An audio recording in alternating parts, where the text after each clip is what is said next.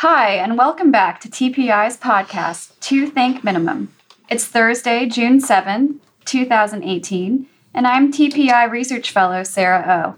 Today, we're excited to talk with two of the most knowledgeable journalists covering telecom policy Jonathan Make and David Kaut from Communications Daily. Jonathan is the editor of Communications Daily and in his spare time is president of the Society of Professional Journalists, DC Pro Chapter. He has covered media business and policy for most of his journalism career. He blogs at medium.com at makejdm and tweets at makejdm. David Kaut has been senior editor reporter at Communications Daily since May of 2015. Before that, he was a communications policy analyst at Legg Mason and Stifel Nicolaus from 2001 to 2014 and the telecom media beat reporter at BNA Daily Report for executives from 96 to 2001. I am joined today by Scott Wallsten, TPI Senior Fellow and President, who will start off our conversation on the never ending story net neutrality and the related continuing resolution in Congress and whether Congress will ever get to bipartisan legislation. Scott, you want to start us off? Sure. Thanks, Sarah. And thanks, David and Jonathan, for joining us today. Really happy that you could come. So, actually, I want to use net neutrality to jump off to ask a different question. So, when we looked at the millions of comments that came in on net neutrality, we compared them to the 2010, we found using sort of basic textual analysis that the median comment was fairly polite, sane comment, whether it was pro or con, but that there was a much bigger spread. The tails got bigger in 2015. There were a lot more kind of crazy comments, uh, very passionate comments on both sides. Do you think that is typical of the way telecom debates have become now? Does it say something about how we approach telecom policy now, or, or is net neutrality really just so different that it's you can't generalize from it? I think it's more that. I think net neutrality is in its own world. The vast majority of telecom debates are still way under the radar. Mm-hmm. And we got a thing on the agenda for today at the FCC that affects consumers. And I just met a consumer in my neighborhood who was very concerned about related issues. she has no clue what's going on. But net neutrality, it's gotten into the popular consciousness. You got John, comedian Oliver, doing his thing. That had something to do with it. I also just think the fact that the FCC had been trying to kind of thread the needle before under Martin, under Genachowski, and even Wheeler at the beginning, and then you know, he got pressed by President Obama mm-hmm. and the left to go for the Title II. So that kind of pushed things more to the extremes. I remember Michael Powell before that had warned this is going to be World War III if you do that. So I think that neutrality really is in its own boat. Clearly, things have become generally more partisan because of the general political environment we're living in. But I think that neutrality really is the kind of poster child for that partisanship since this is a podcast, I'll say I'm Jonathan, and I agree with my colleague Dave 100%. And I think it's a great question, Scott. You know, reading through a recent Freedom of Information Act request related to the FCC's computer system problems during this very period started when John Oliver ran a full segment of his show devoted to net neutrality. Most of the FOIA information was about the FCC dealing with reporters during this time, and was it a distributed denial of service attack, or was it the fact that the FCC systems were unable to handle it? But the fact that that conversation was even being held, and even that too reached into the popular consciousness a bit. And not only thanks to Oliver, I think that signals the high profile of this issue. I've had multiple people observe just out in the out in the country and just in in other spaces other than telecom policy that you know they're aware more people are aware the the name of this FCC chairman than most of the others. And I also want to emphasize that, yes, a number of other FCC chairmen, going back to Powell and Martin, did try to thread the needle in ways that, you know, were consistent with their political leanings. But we have seen this current FCC chairman and the past one go to not extremes, but go to different ends of the kind of policy spectrum when it comes to net neutrality. So maybe it's no surprise that in this highly, highly partisan environment that we're in generally in Washington, which also has affected telecom. It's just amped everything up and amped up the interest. There have been protests, some of which we've covered around the country, not just in Washington about net neutrality. I don't know if that's been a thing before as much as as it was and you know maybe we'll get into it there's even a protest that we're covering today unrelated to net neutrality but related to a broadcast deal that also has i think risen a little bit in popular consciousness. Also, probably thanks to things like the John Oliver Show. Is that the Sinclair Tribune Yeah. merger? There's a, a protest against. There's a, a protest at their annual meeting right Oh, now. meeting. The annual meeting just started. Just as one symptom, when I think back to the 2010 debate, there were a lot of Democrats on the Hill who pushed back against Genachowski mm-hmm. when he pushed for Title II. I think it was up to 70 of them wrote a letter hmm. saying, don't do this. Those Democrats are largely gone. They were defeated. Those were blue dog type Democrats. They were defeated in the 2010 election. Then you had redistricting and census and all of that. And you just have a much more polarized, you know, House of Representatives and the country as a whole, too. So. And on, on legislation, which I think was the kind of end of your question, you know, I, I am not an expert on the legislative sphere, although our publication and some of our reporters cover it very closely. It's unclear what it will take politically to get some sort of compromise, you know, a grand bargain. It would almost potentially be part of the new Telecommunications Act, which would make it even more complicated on net neutrality on Capitol Hill. But it is very notable how many players in the industry and Dave can answer this better whether they're all or any of you actually could whether they're on all sides of the debate or whether it's mainly only ISPs but I do seem to recall that so many industry players are calling for legislation and these seem to be you know bona fide calls we're not going to have anything of course this session but next session will be very interesting too about the political makeup of both chambers so I do think that's a possibility. And I also, and maybe one of you guys could kind of address your thoughts on this, whether it's a genuine, you know, proposition being put forward by industry. I want to say, including even at TPI's most recent conference in Aspen, that everyone's saying stop the regulatory ping pong. I do think that there is some genuine sentiment by the major players for that. And I think one of the big questions is now that there's genuine sentiment on the ISP side what about the platforms and do they somehow get roped into this and the revelations that we see it's amazing almost daily about you know privacy issues and breaches and all sorts of things that when you think about them are quite important and very much in the popular discourse not to mention the political discourse perhaps the more attention you see on oh we have to regulate platforms it's not just about isps that too maybe could possibly be part of a grand bargain. I mean, I have no idea, but it seems like a lot of oxygen after the elections, after the new Congress gets seated, in telecom policy could potentially revolve around these two interrelated issues. And I don't think they're necessarily opposed to legislation. They just obviously don't want to be regulated. So, I mean, they've actually talked about net neutrality. The Internet Association said we're okay with doing legislation. They're not just adamantly opposed to that. They're obviously concerned about then them getting roped in on all sorts of other stuff beyond just what you know we've considered ISP net neutrality. I think the bigger problem right now is the Democrats basically before the election. It's like they got an issue, you know, they're- and why negotiate from a position of weakness? They're going to pick up seats even if they don't take the House and the Senate. So you know, and maybe they do take the House. All of a sudden, they have a lot more So, I leverage. I mean, one of the ways that, that I look at it with net neutrality is that it's part of a debate that has been going on ever since there have been networks that have high fixed costs, which is how do you price access to it? Yeah. And this is sort of what we're calling that debate now. And the reason to support legislation is just because it's harder to change legislation than it is to change regulation, and you get some sort of stability in it for a while. I mean, I think the, the right answer to this kind of question changes as technologies change and so on. But you know, it's also the case that industry and, and any other group they want you know, they still they want whatever is going to be in their best interest naturally, and so people want legislation when people they agree with control Congress and not when they don't. So now there's something relevant in potential continuing resolution. Does that not count as legislation?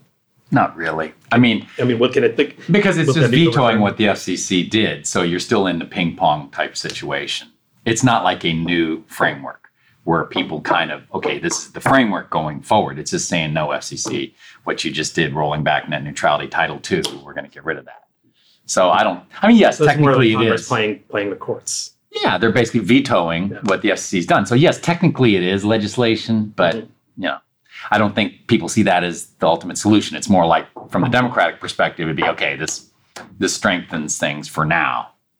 Can we get to what Senator Nelson posited now a couple years ago, which is a new title of the Telecommunications Act, Title X, that doesn't exist. It was a hypothetical. Can we get to what has come up a lot more recently, also by Republicans, albeit in different flavors and in both chambers, I believe, about some net neutrality legislation that, and here's the big question what happens with the so called fast lanes or specialized services? Because beyond that, right there is, as far as I can tell, huge agreement among lots of different stakeholders on what the rules of the road should be, much of which goes back to, I think, the Powell FCC. It's a couple principles, five or so principles for net neutrality that for the most part, no player has talked about violating. And even when some of these companies are doing things around the edges, mostly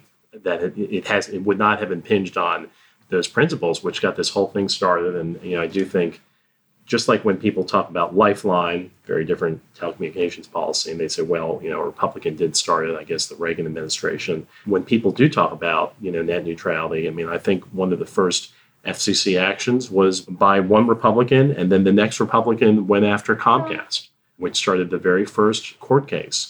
We've had, what, three court cases since? Am I right? Three rulings by the DC Circuit Court of Appeals? Well, there were two on one, but yes, we've essentially gone through three rounds. And, and another one coming, actually. There is one pending, right, for net neutrality. Yeah, well, the, the Supreme Court. Uh, no, yeah. no, the it's Ninth Circuit. Well, yeah, but that that's just barely getting going. Yes, pending because it's probably got. Well, the F the FT sorry AT and T huge case, which there is yeah. right so little popular understanding of it, and Dave and a couple other people at Communications Daily have covered it. One of our reporters went out to the oral argument last year. Well, the thing is, AT and T settled that case, or said they, they I don't think they formally settled it, but AT and T settled that case, which has to do with FTC authority. And FTC authority is very important right now as we have moved from title. I get the t- as title we move two. from a common carrier to back to an information. Thank you. T- so actually, why don't you let's back up a little bit because sure. you just said it's sort of underappreciated in the sense of uh, how much it matters. So maybe somebody should explain a little bit about the case and what it is and why it matters. Sure. Well, I can start us Please. off and then move on. So the AT and T mobility case at the Ninth Circuit I think AT&T Mobility was arguing that the FTC does not have authority over their common carrier activities and they were making the claim that their common carrier status oddly under title II from the FCC affords them um, protection from FTC jurisdiction on unfair practices. It was so, one little wrinkle. Yes. Okay. What, what AT&T was arguing was AT&T is still a common carrier for phone traditional phone services. What they were arguing was that the FTC doesn't have jurisdiction, and there's the, the Section 5 exemption for common carriers, that the FTC doesn't have jurisdiction over their non common carrier activities. And if broadband was no longer common carrier under the FCC's Title I approach, then they were arguing FTC can't even look at that. Because the FTC couldn't look at it as long as it was Title II common carrier. But even when it was taken out of common carrier in Title II and put in Title I, what AT&T wanted to argue is, well, you still can't touch it because it's an it's it's you can't you can't regulate our our, our non-common carrier activities. So, and this is all about this is the an important thing here is this is all about I believe data throttling. Yeah. I believe of the very very highest users, which has been I won't say a huge issue, but it has been one of the issues animating the net neutrality and other debates. Bandwidth caps, and right. not just for this is for wireless. This is for AT and T mobility customers, but also for wireline customers. We tend mm-hmm. to forget about them with all the focus on incentive. You know, we're a block away from the FCC, actually on the same block as the FCC. The incentive auction that the FCC just concluded. We have another auction. I think that will start later this year. All of this is to you know repurpose spectrum for wireless broadband, but there's also a huge number of people who are paying the Comcasts and Charters and Frontiers and, and other companies of the world for wireline service. So, you know, the question was did i believe did at&t properly notify its customers and adhere to its terms of service which is a hook that the ftc has over all industries, not just ours, when it throttled, you know, 1% or a very small portion of its customers. But yeah, that, that case was decided right by the panel of the Ninth Circuit Court of Appeals out in San Francisco in favor of the FTC, and then I believe the entire court. Am I right? No, that no, they you're would getting not. it reversed. The pan, the panel I sided. defer to him. The panel sided with AT and T, which threw in Oh, doubt sorry. the FTC's right. jurisdiction, Yeah. and then the the, three judge panel, and then the en banc broader court sided with the FTC unanimously. It was like ten or eleven to nothing.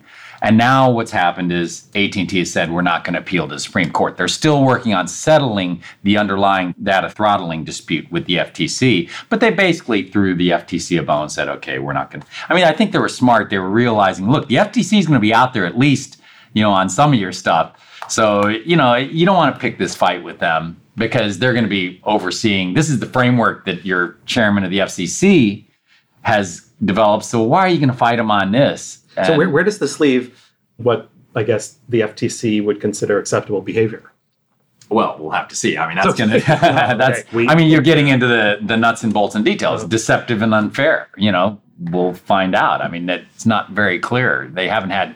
You know, there hadn't really hadn't been any big cases. I don't think. Obviously, for the last two years since they did the Title Two, three years, Title Two, and then before that, it hadn't really bubbled up much there. This was still largely seen as a, It's a, it's a huge matter. question. So, but they are relying very heavily on the FTC. So, so as is true with the entire history of common carrier type regulation, we're trying to decide what reasonable means. Yeah. I mean, Well, in this case, it won't be what's reasonable. It's what's unfair and deceptive. right. And if But I I remember believe- the fact pattern correctly, it was these grandfathered unlimited Oh, plans that were unlimited wireless on Mm-hmm. Mhm. like 3G, and then AT&T was upgrading to LTE, and like the one percent of people with the unlimited plan on their old phone were then transferred to new plans, grandfathered in with their unlimited before, and then AT&T kind of limited their unlimited plans without telling them. Yeah, they throttled you, which many people, you know, agreed to quite willingly. And of course, there's no violation. You know, you get a certain number of gigabits, and once you exceed that, you'll be throttled. And they did that without telling people. Is my and then, you know, the fact is, it may have been even less than one percent. I'm sorry, we're not that familiar with the case. It, they may even said, oh, it was you know ten or twenty thousand customers. That can be a tiny number of customers that can suck up a lot of the capacity. So we're worried about, in this case, treating the 1% unfairly. Yeah, yeah, that's right. we'll flip the script there. Right. By the way, yeah, I just want to point out, you can tell that in addition to having a PhD, Sarah has a JD, and you can tell that because she said fact pattern. I like Only that. I didn't know that. that. I didn't know that you were Yes. more. That's great. More than more than economists. Uh, one other thing I just want to throw out there because we are at a economist think tank, and you guys do a number of white papers on this. Is some of the kind of industry details or the impact on you know spending by major telecommunications companies whether there is you know common carrier what some would call utility regulation of broadband service or whether there is you know much lighter touch uh, regulation traditional regulation of uh, broadband service which is the regime we are you know in a couple days i guess under again how does that impact spending? And we have seen I mean we read most of the different studies that come out from you know think tanks and groups on all sides of this debate and it's very hard to have a takeaway from them. So just be I, just want to bring it back to mid for to to the to the economics and it seems like we don't really know I think that's right. I mean, companies set their investment plans pretty far in advance, and their sort of base level of investment isn't going to change a lot. I mean, what we care about always is you know what's on the edges, on the, on the margins, and so there's so many things going on that it's it's hard to tell. I mean, the big changes were with AT and T, and and then that all depends on how you allocate their costs across Mexico and Directv Yeah. and so on. So Spectrum. It's I yeah, mean, exactly. they had huge Spectrum outlays there. Right. You know, so. Yeah, no, exactly. I think these things take a long time to manifest, and and they, they can also affect investment in ways other than just up or down. It, it can change what you invest into. So In my opinion on this whole net neutrality into ping pong, I think it's Mhm. not as bad on either side. I think both sides tend to exaggerate how bad it is. And we kind of have something more closer in the middle somewhere. But it, you know, if you got rid of all net neutrality regulation, companies still do have some incentive to treat their consumers well.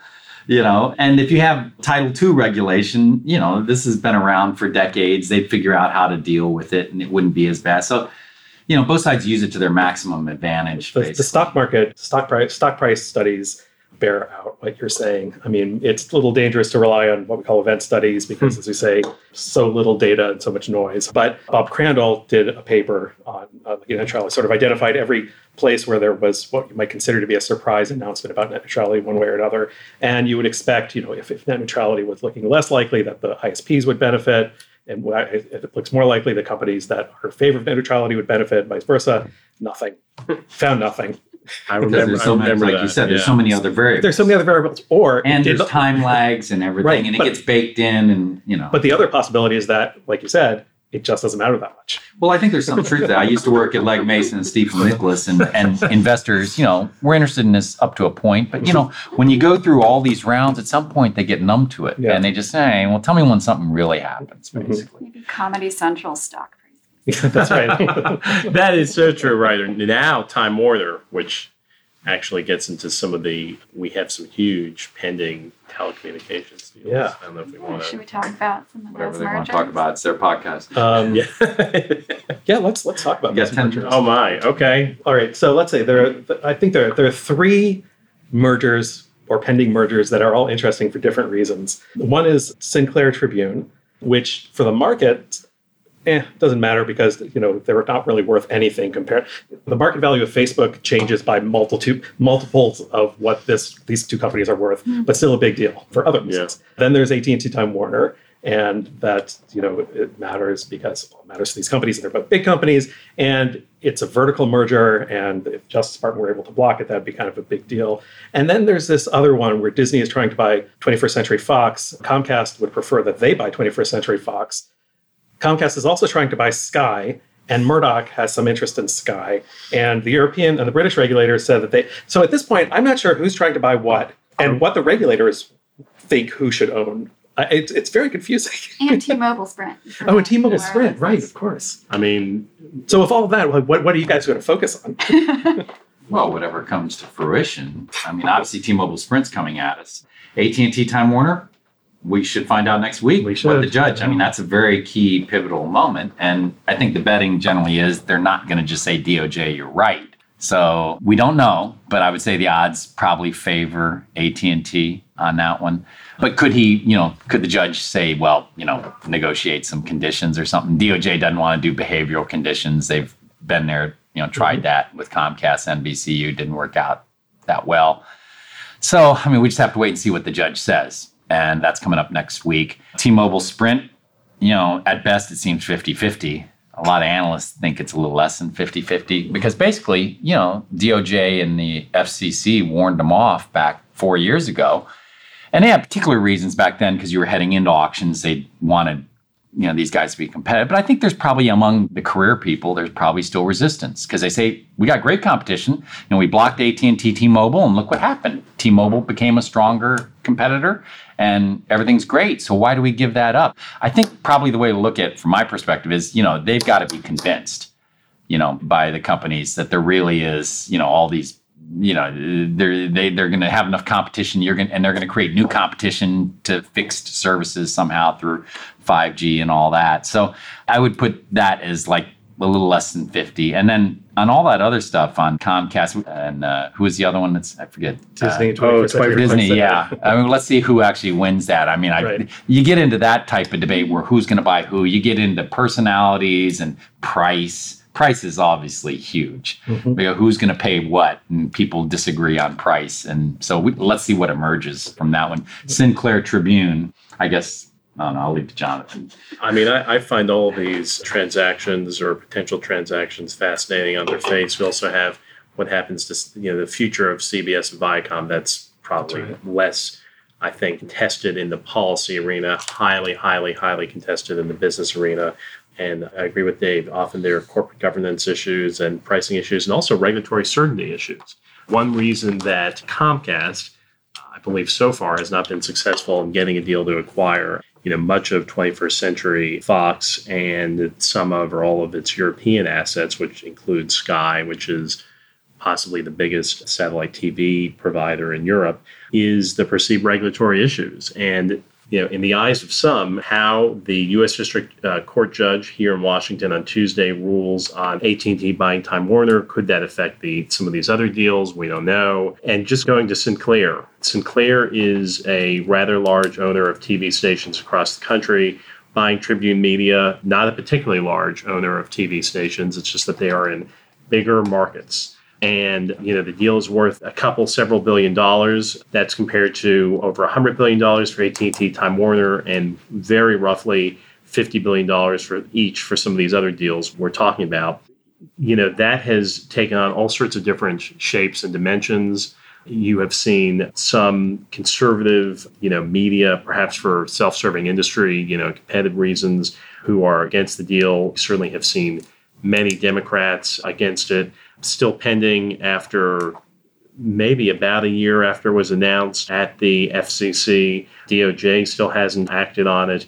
And, you know, again, it's one of these deals that, right, it's it's $4 billion in market capitalization to Facebook and Apple, to, to companies with, you know, 400 to 700 billion dollars worth of market value is what wouldn't even be remarked on in the most specialty financial press in the world. But this deal has taken on a lot of, I think, dimensions of not so much fake news, but you know, has media become too commoditized? Are these you know sharing agreements that different TV stations have where they're airing similar content? Is that kind of you know fooling consumers where there really isn't the you know competitive abundance that they might be perceived to be? Uh, and, and, you know, let me let me ask you yeah. a little bit more about about that because so most of the at least the work that I know of about sort of the evolution of the news market, so that you know national international news basically doing okay. There's lots of outlets, new business models coming online.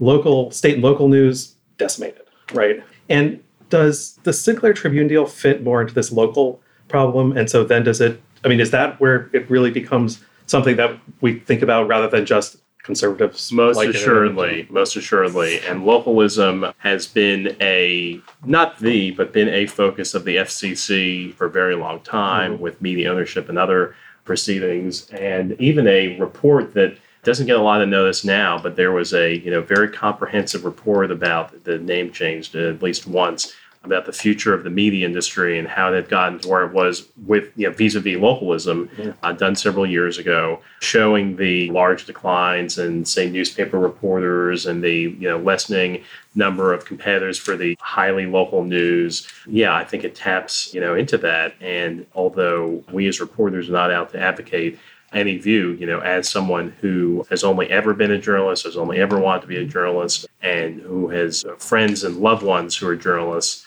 you know, it, it is kind of scary about the you know the shrinking, you know, particularly of the newspapers and and what what that's meant. So yeah, I think that feeds that feeds into it. I think the betting or the, the conventional wisdom still is is that you know, this transaction will be approved. Question is how many stations will Sinclair have to sell?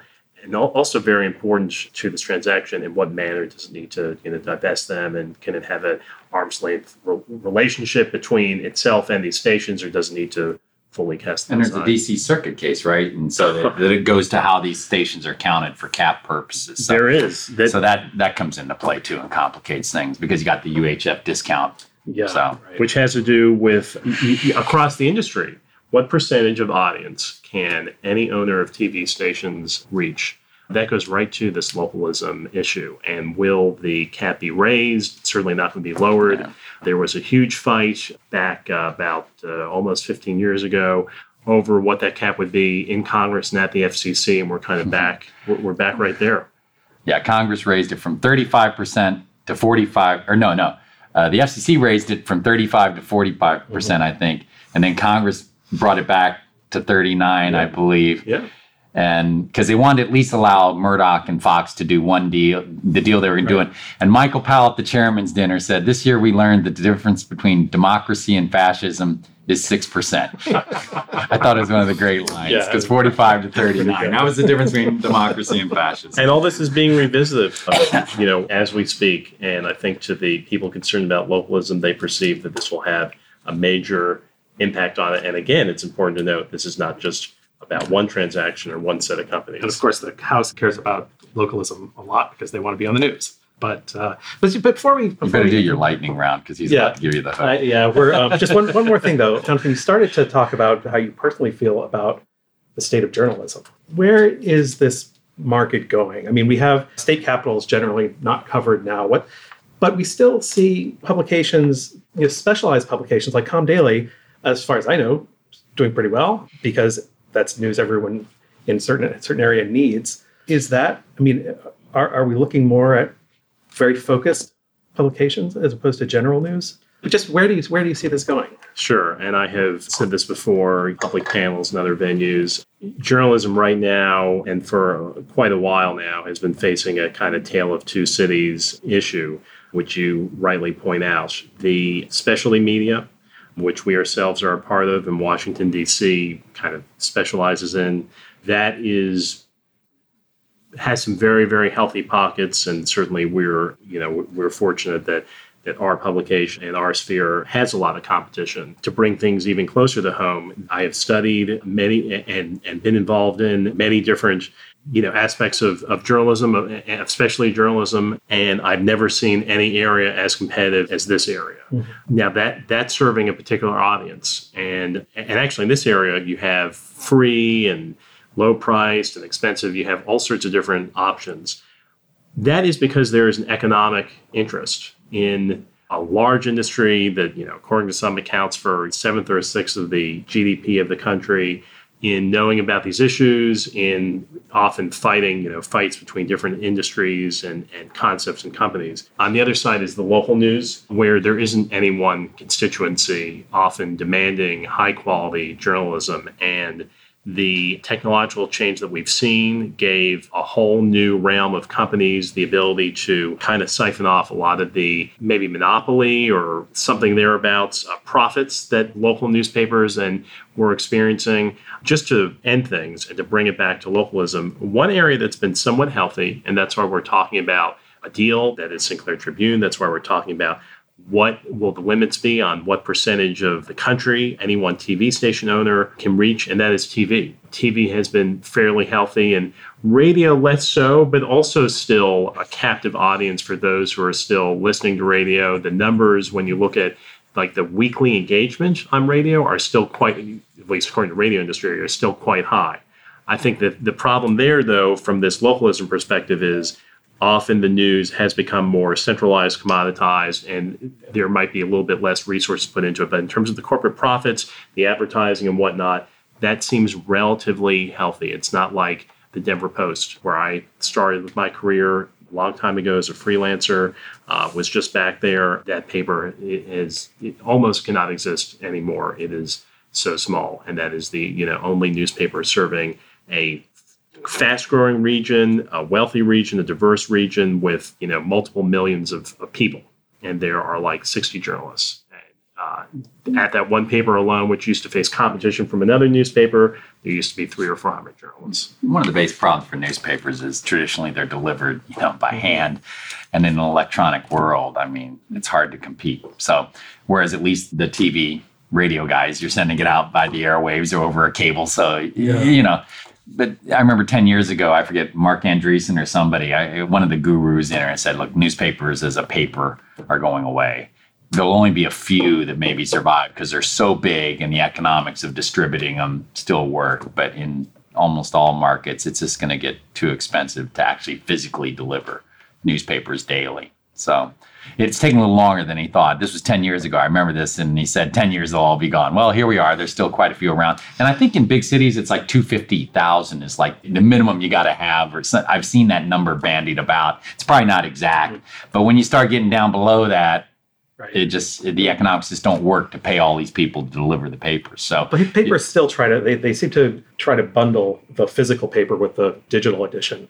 I mean, Yeah. like it's almost like you have to pay extra to not get the physical paper thrown in your yard every month. I know you. I think, uh, and we personally talked about that, and you may have even, you know, posted on Facebook about how you consume the Washington Post. That is true. We're fortunate that in this city there is a pretty healthy amount of journalism yeah, competition. this is where the president's been great for the Washington Post, the New York Times. Oh, you know, I'll put in one, few others. one final plug, actually, and not so much a plug, but if you're really interested in how some of the dynamics that we're talking about play out at a national organization. And you can read my blog. I just reviewed it. Showtime just had a, or I think it's actually in the middle of televising a four part documentary on how the New York Times covered the first 365 days of Trump. And it, you know, if you're interested in the media and what it takes to write a story, edit a story, all those other things, it's a, a very nice crash course in that, albeit at the very opposite end of the spectrum, which is where there's still a lot of demand from a very wide audience. Unfortunately, that is no longer the norm. Great. So I think I'll leave it there. We'll wrap up our two think minimum. Thank you so much, Jonathan and David, for coming. Thanks and very we, much. Really appreciate it. yes, we appreciate it. Thanks. Thank you.